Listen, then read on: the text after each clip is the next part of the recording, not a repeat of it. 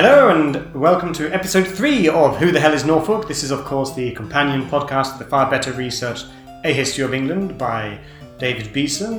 Uh, I'm here joined by my uh, underling host, uh, my father, David Beeson. Welcome to the podcast. Hello and welcome to it. So, today we're covering episode three of your podcast. And before we move on, was there anything you wanted to uh, revise or go over from the previous two episodes? Not that I recall. fantastic. It's so far flawless performance. So my summary of episode three of your podcast is we move on from Henry VIII to his youngest child, but only son, surviving son, Edward. Now, when I think Edwardian, I imagine a sort of handsome mahogany writing desk. I'm imagining this isn't that Edward. No, that was Edward VII, uh, a few centuries later. Uh, the one that we're talking about today is Edward VI. Oh, right, okay, so I'm not that far off then. No, no, the numbers you're not. Uh, in hundreds of years, a little more. Uh, he was Victoria's son, uh, whereas Edward VI was Henry VIII's son. Fair enough. Okay, very good. So this Edward, well, he didn't really do much, did he? Well, uh, quite a few things happened during his reign. Uh, he didn't do a lot of reigning because he came to the throne when he was nine and he died when he was 15. So the country was in effect run by not a regent, which is often the case, but Henry VIII wanted to make sure that there was more than one person running it. So in his will, he set up a regency council, and most of, well, for the whole of the time, uh, the, the council was running England. But it did quite a lot of things, like uh, it really moved England very heavily in a Protestant direction and not always in the nicest of possible ways. Right, right. So that, clears up one thing for me because I was like, so who who decides who is on the Regency Council? In this case, it was Henry. He himself. Yes, he, he named, I think it was 16 people, and he left them all equally powerful as each other. Uh, but within minutes of uh, his death, or maybe even slightly before his death, it was very awkward at the time because it was actually high treason to compass the monarch's death. So if you did so much as suggest that he was going to die, you'd been guilty of uh, high treason. Right. So if you invite the priest to give last rites, you might end up getting hanged. Absolutely, and in fact, that's uh, something rather odd in that way happened. Someone did actually pluck up the courage to say to Henry, "Would you like to see a priest uh, for the last rites?" And uh, Henry said, uh, "It needs to be Cranmer, uh, the Archbishop of Canterbury, who was also his friend." Uh, but I don't need uh, him quite yet. I want to have a rest or sleep or something.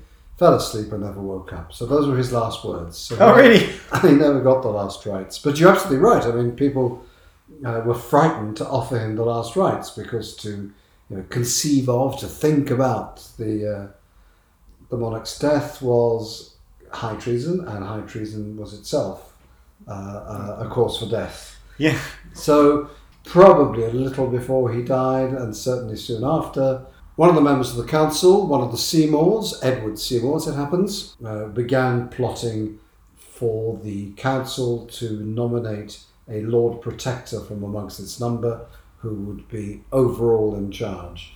And he had a candidate in mind for that position. I'm, I'm guessing he was looking out for number one in this case, He was indeed. He was uh, a Seymour, just like Jane Seymour, of course, uh, Edward's mother.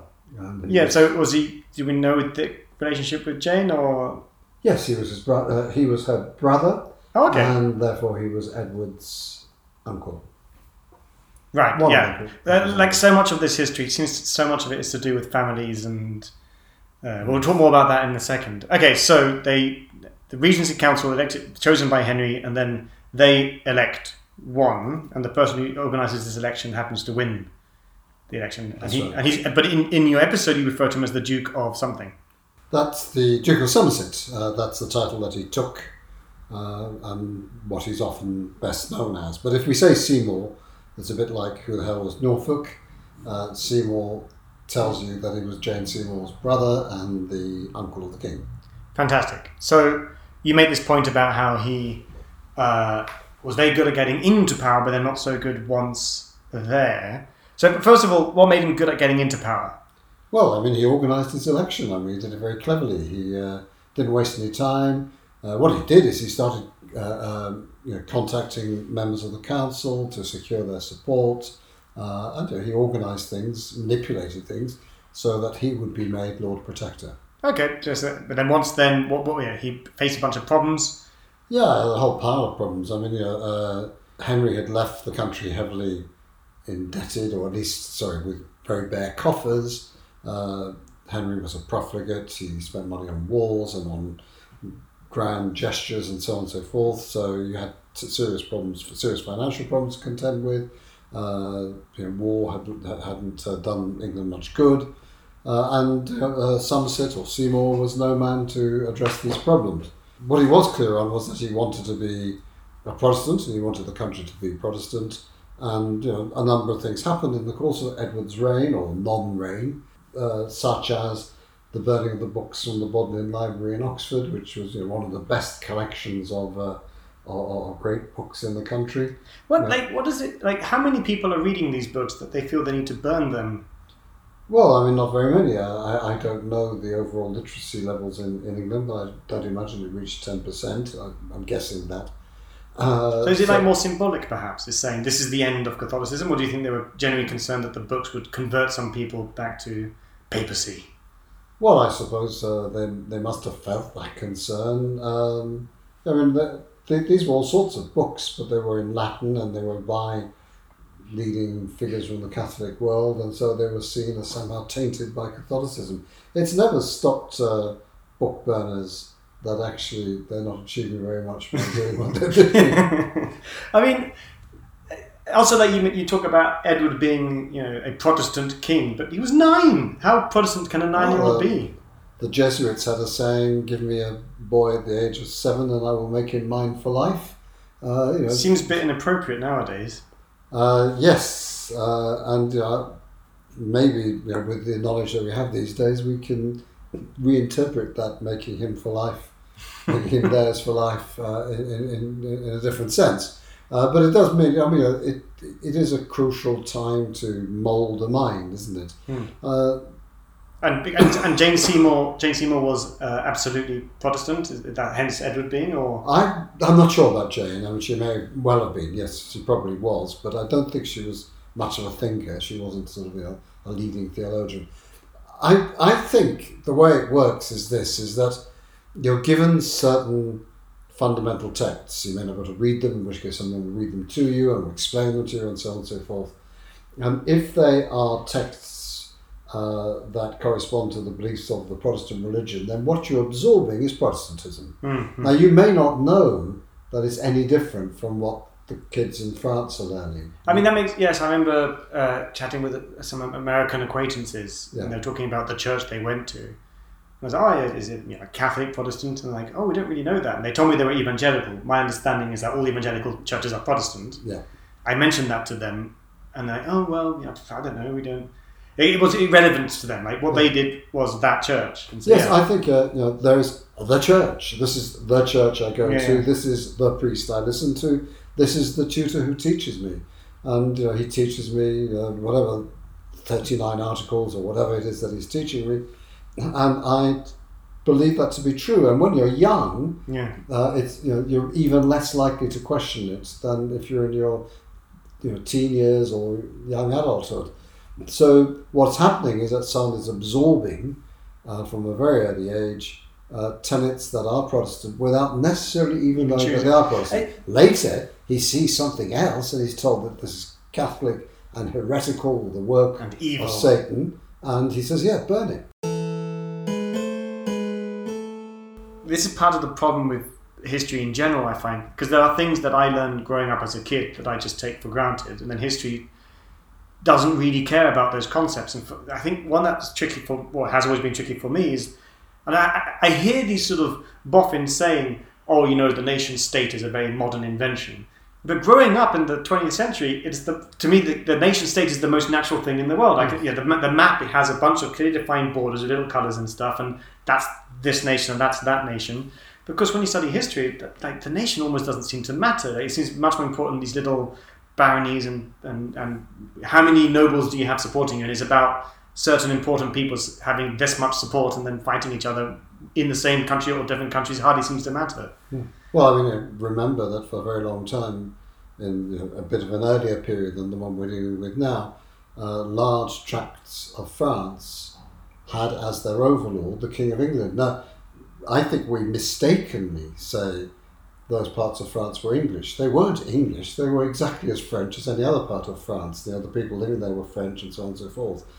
It's that their local lord, their duke or whatever you want to call it, happened also, you know, had a second title, well, his first title really, but you know, another title of uh, uh, King of England. So he was Duke of Aquitaine and also King of England.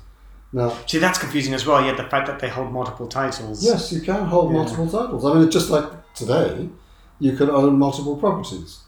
Now, you Mm. know, the fact that uh, Donald Trump owns the Trump Tower in New York doesn't mean that you can't own the Trump Tower in Chicago. He owns them both. Now, these days, we don't tend to hand out titles with those. Well, we hand out title deeds. Yeah, yeah, I guess it essentially is. but, but you don't get a noble title from it.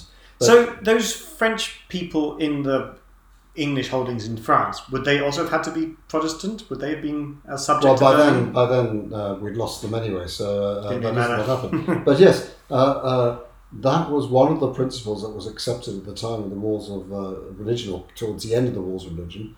Was you know, in, in Latin they said uh, "cuius regio eius religio." Stop showing off. Uh, Which means? his so as the ruler, so the religion, basically. In other words, whatever religion the ruler had would be the religion of his people. So it's a bit awkward when there's a succession and they have a dip. The new ruler has a different religion. Everybody Yes, has to it convert. obviously happened very little, but uh, it did happen a bit. Uh, but what it meant is that if you were a German, for instance, and your local uh, duke or elector, whatever his title was, decided to embrace the new religion, Protestantism, then you were deemed by that fact to be a Protestant. And you know, what happened later is you know, it's very interesting to see the development of Germany in this way. Is that you get people like the Prussians who broke that principle. So, for instance, the Prussian, uh, well, later royal household at that time, the electoral household, married the into the Principality of Cleves, which was Calvinist, and the rulers of Brandenburg, Prussia, were uh, Lutherans so this is two flavors of Protestantism. two flavors of Protestantism. And in order to make this marriage to this princess from Cleves, they had to convert to Calvinism. And they said, well, we want the territory, so let's convert. But we're not going to convert the whole people with So us. just just So- the family. So just the royal family became Calvinist, and the rest of the nation stayed Lutheran. But that was a remarkable, you know, uh, uh, you know, surprising A break from history. yeah, uh, break, uh, as you say, from precedent. Uh, and you know, earlier on, there really was this sense that whatever the king or the local lord was, is what his people would be. Okay. So we have our Duke of Somerset not doing great, uh, ends up paying a price for his incompetence. Yes, indeed, yes. Uh, eventually, he was. Uh, I mean, if you remember, the, the whole story is that his brother got into serious trouble, and uh, that's Thomas Seymour. Edward Seymour had him executed, uh, which uh, you know, is not probably the most fraternal of, uh, of gestures. But then he eventually ran out of credit with the people he'd won round to support him as Lord Protector and got displaced, replaced by the Duke of Northumberland and then he ended up on the block. So both of them ended up. And what happened to his brother? Why, why did they? Why did he execute his brother? His brother uh, married uh, Catherine Parr, who was the widow of Henry VIII. hmm So the last of the six wives, the one that survived him. And Thomas Seymour married her. And she had taken the Princess Elizabeth, later Elizabeth I, under her wing. hmm So Seeing as her mother wasn't around to help out. exactly right. Her mother being Anne Boleyn. yeah, there's a long wives. It's hard to keep track of them all. That's right, six of them. She was wife number two and she was executed. So Catherine Parr was looking after the young Elizabeth, and Thomas Seymour, who married her, started to, uh, well, he instituted a kind of nightly ritual of romping, that's the word that was used, Mm. With the young princess. Hence, starting a whole new genre of pornography that is still going strong today. So it would appear. So Stepdaughter, appear. stepfather, yeah, a lot of that stuff going on. Yeah. So uh, it's possible. People have often argued that one of the reasons that uh, Elizabeth never married is that this early experience, I think she was 14 at the time or something, uh, uh, rather put her off uh, any idea of sex with men or anybody else, come to that. Uh, I don't know if that's true, but. Yeah, that doesn't seem impossible, Yeah. does it? But what he then did is he tried to hold her virtually hostage and make Ah, yes, a bid for the crown himself. This is spoiler alert territory because this this is This episode the next four or five. Oh, Yeah, yeah. yeah, yeah. so um, Edward dies young Yes. of an illness. Yeah, I think he was very sickly. Yeah, Yeah. Seems to be. I don't know which. I don't know which illness uh, ultimately killed him, but I think he was weak throughout his life. Yes. Yeah, and they they had selected somebody to succeed him. This poor girl.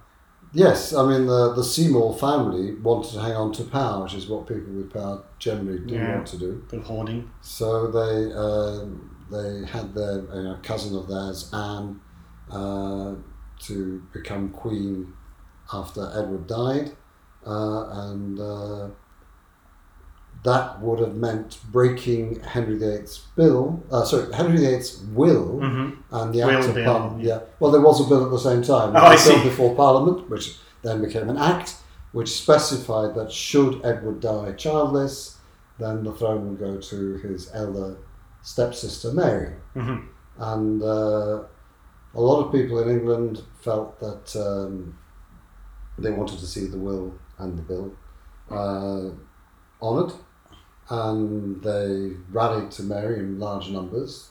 You know, uh, again, something which has had plenty of uh, further examples down the ages. You know, be careful what you wish for. Yes. Uh, what you support may not turn out to be quite what you hoped for.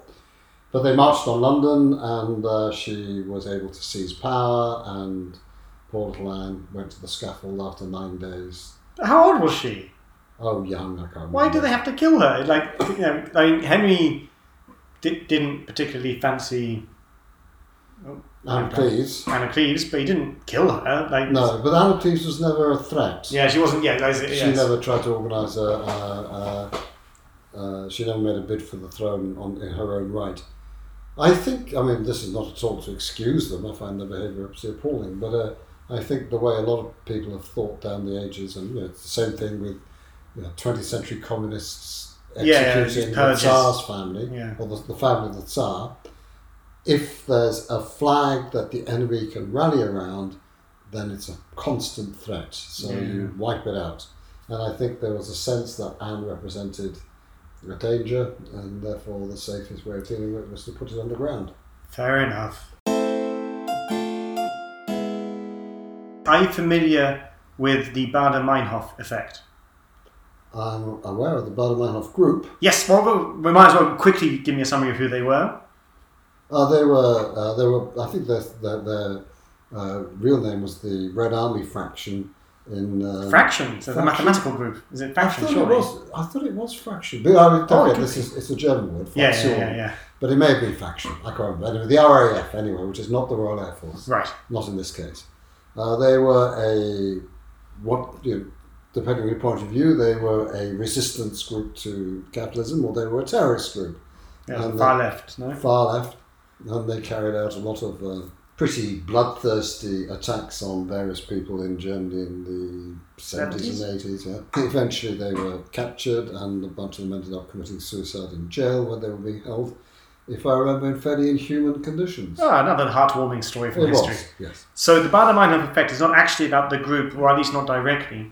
It's a thing. It's something that I'm sure all of us are familiar with. It's that sensation you get where you learn about something for the first time, apparently in your whole life, and then the very next day or within the next week, you hear other people referring to it in a completely unrelated context, and it's almost as if this thing suddenly sprang into existence upon you hearing about it, and then it's everywhere. Yeah. We can all, so I, I obviously it's called the Baader-Meinhof effect because apparently a lot of people had that experience specifically with that group. The first time they heard about it, they suddenly found it everywhere.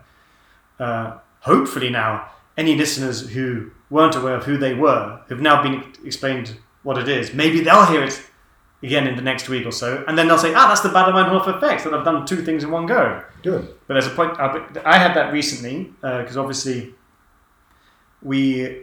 I was editing episode two of Who the Hell is Norfolk, and I made that rather silly point about uh, English queens, and you said, of course, by this point there hadn't been any, but oh, you, you remembered one called Matilda. And as you know, uh, most of my historical knowledge comes from computer games, Mhm. uh, and I do think they they computer games help in the sense that you, you actually have to interact with certain things, certain concepts, whether it's a a nation or uh, even a military thing. And I think the granddaddy of these games, the first game that made me even begin to be curious about these things, is a game called Age of Empires 2. And I'm sure our listeners may at least have heard of the name. That's a game that really made me understand that you don't want to charge in, charge with your knights into a group of pikemen, for example, and also the importance and the sophistication of a trebuchet as opposed to a mangonel. Very important knowledge. The point is, they have recently released the fourth game in the series. This is 20 years after the previous game, Age of Empires 4, and the first campaign is the Norman campaign, starting with 1066. And it kind of taught me a couple of things. One, well, the first two missions. The first mission is the Battle of 1066, so the Normans take over England. The next mission is I'm a, a brutal put down of rebellion in the north. Mm-hmm. But then every subsequent Harrowing of the Lord. harrowing. And there's almost 100,000 people potentially. Yeah, but very nasty stuff. But then every single subsequent mission is one of the members of this family fighting another member of the family. And actually, going back to the whole like, this this this disconnect between state and holdings and what have you, the, the after uh, William the Conqueror died, and it went to William the Second, Rufus. yes, so so after him, yeah, yeah. Then there was the problem. There were two remaining sons. Another Henry. Yeah, who uh, died. Was he the one who died on the Whites? Oh, no. I, just Yes, this. yes, I should yes. know this. There was, there was a Henry, Henry the First. Yeah. Henry the First. Yes, and and, and, then and, his son drowned Yes. in the White Ship and Matilda is, is the daughter. as the daughter, Yeah. and Stephen Stephen took is the yeah. nephew, I think. But before that, there's a Robert who Henry the First had to fight back in Normandy. Right. So, like in reverse of 1066, they had to sail from England into Normandy to Yeah. reclaim Normandy. So again, it was Normandy English or not? You know, it's sort of all a bit. It's about this family, and if a member of the family says, "Hey, I should have," Robert said. In fact, I think Robert was older than Henry, so it's, it's unclear to me why Henry get got the throne. So then, next thing you know, he's fighting his brother, and then of course Henry wins the throne, but then his son dies. He wants Matilda to be queen, but then some of the nobles don't want her to be queen, and Stephen, a cousin of hers, claims the throne. So, and also, does this even count as a civil? I mean, I, I think Matilda and Stephen counts as a civil war, but I guess Henry and Robert didn't because they were different countries. Isn't? Yeah, it's it's all. It may, well, definitely. I mean, you, you was talking about the fact that the nation state is a modern invention. Yeah, and it is. Let's just keep remembering that. What you had was a, a, a patchwork all over Europe of relatively small noble holdings. Most of them were small, yeah. And one of the things that you tried to do, I mean, I mentioned the, the, the Prussian royal family. One of the things the Prussian royal family is always trying to do is the same thing as most other royal families, is increase their territory and also in the case of something like Prussia, connected up because they had bits isolated with you know, other people's uh, territory in between. And you could do that in many ways. I mean, conquest is obviously one of them, but another is marriage. You, know, Yeah. you marry into somebody else's family and, and you get it. But then what happens? Uh, you end up, for instance, as King of England by conquest. Now you're a French speaker. You don't speak any English. yeah, yeah, yeah. Uh, there's evidence that it took a long time before the, the court began to speak English, like two or three hundred years, yeah? So you had this foreign elite running England. Mm. And it had kept the original holdings it had before it came to England, which were Normandy and other bits of France, yeah? Now, so in what sense did they ever become English? What happened is that the people who were running those bits of France arrived in England and added England to their holdings. yeah. Now, it's true, this is where it becomes slightly paradoxical. They end up as king of England, whereas they're only Dukes, Dukes of of Normandy. Normandy, yeah, yeah. So, in a sense, the more senior title is the English one. That, by the way, is a real problem for the King of France, because the King of France has no problem at all with having uh, one of his vassals be the Duke of Normandy, because, you know, Yeah, a but if it's- duke is below a king, so that's Yeah. fine. But this Duke of Normandy is now a king in his own right. And indeed, as you well know, you get a hundred years war out of all this. Because you know, these this vassal family becomes too big for its boots. Now, one of the things that always happens in these situations, well, perhaps not always, but almost in every single situation, is that when one man gets that much territorial wealth and that much power, he never wants to share it. So if his brother comes along and says, hang on, hang on, you've got England, Yeah, let me have. Normandy, Yeah. his answer is going to be no. Yeah, yeah, Because yeah. I want the lot. I mean, apart from anything else, Normandy is my foothold in France, and I want that. I want to to challenge the King of France at some stage. Yeah?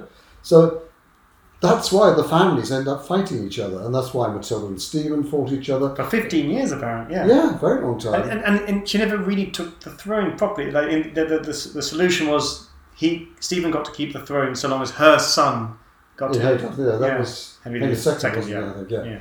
Um, yes, absolutely. The Lion in Winter and all that. Um, so yes, uh, you get these family disputes because they're all about who owns what territory. But Uh, you know, it makes you think like, how could anybody ever believe in this whole idea of royal families or whatever when it's all such so obviously a bunch of squabbling siblings and cousins, and also it makes it obvious just how important succession is. Like how Yeah.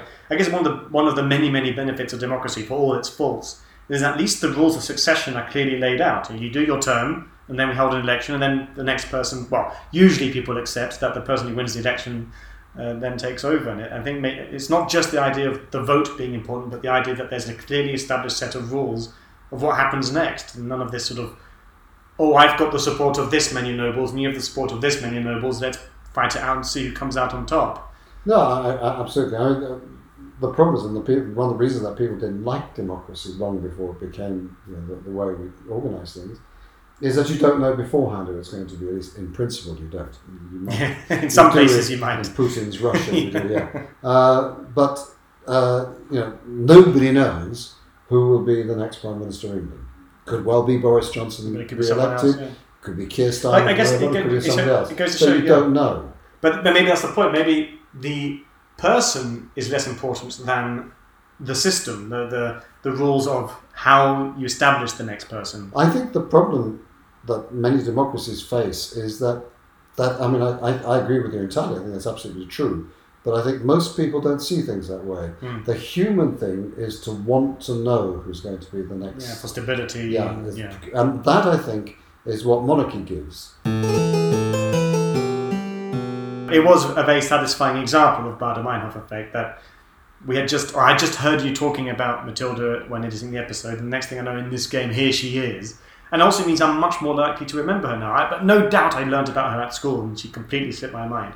Also, maybe if I played the game without the podcast, she would have slipped my mind. Or if you mentioned her that one time and then I didn't get it reconfirmed.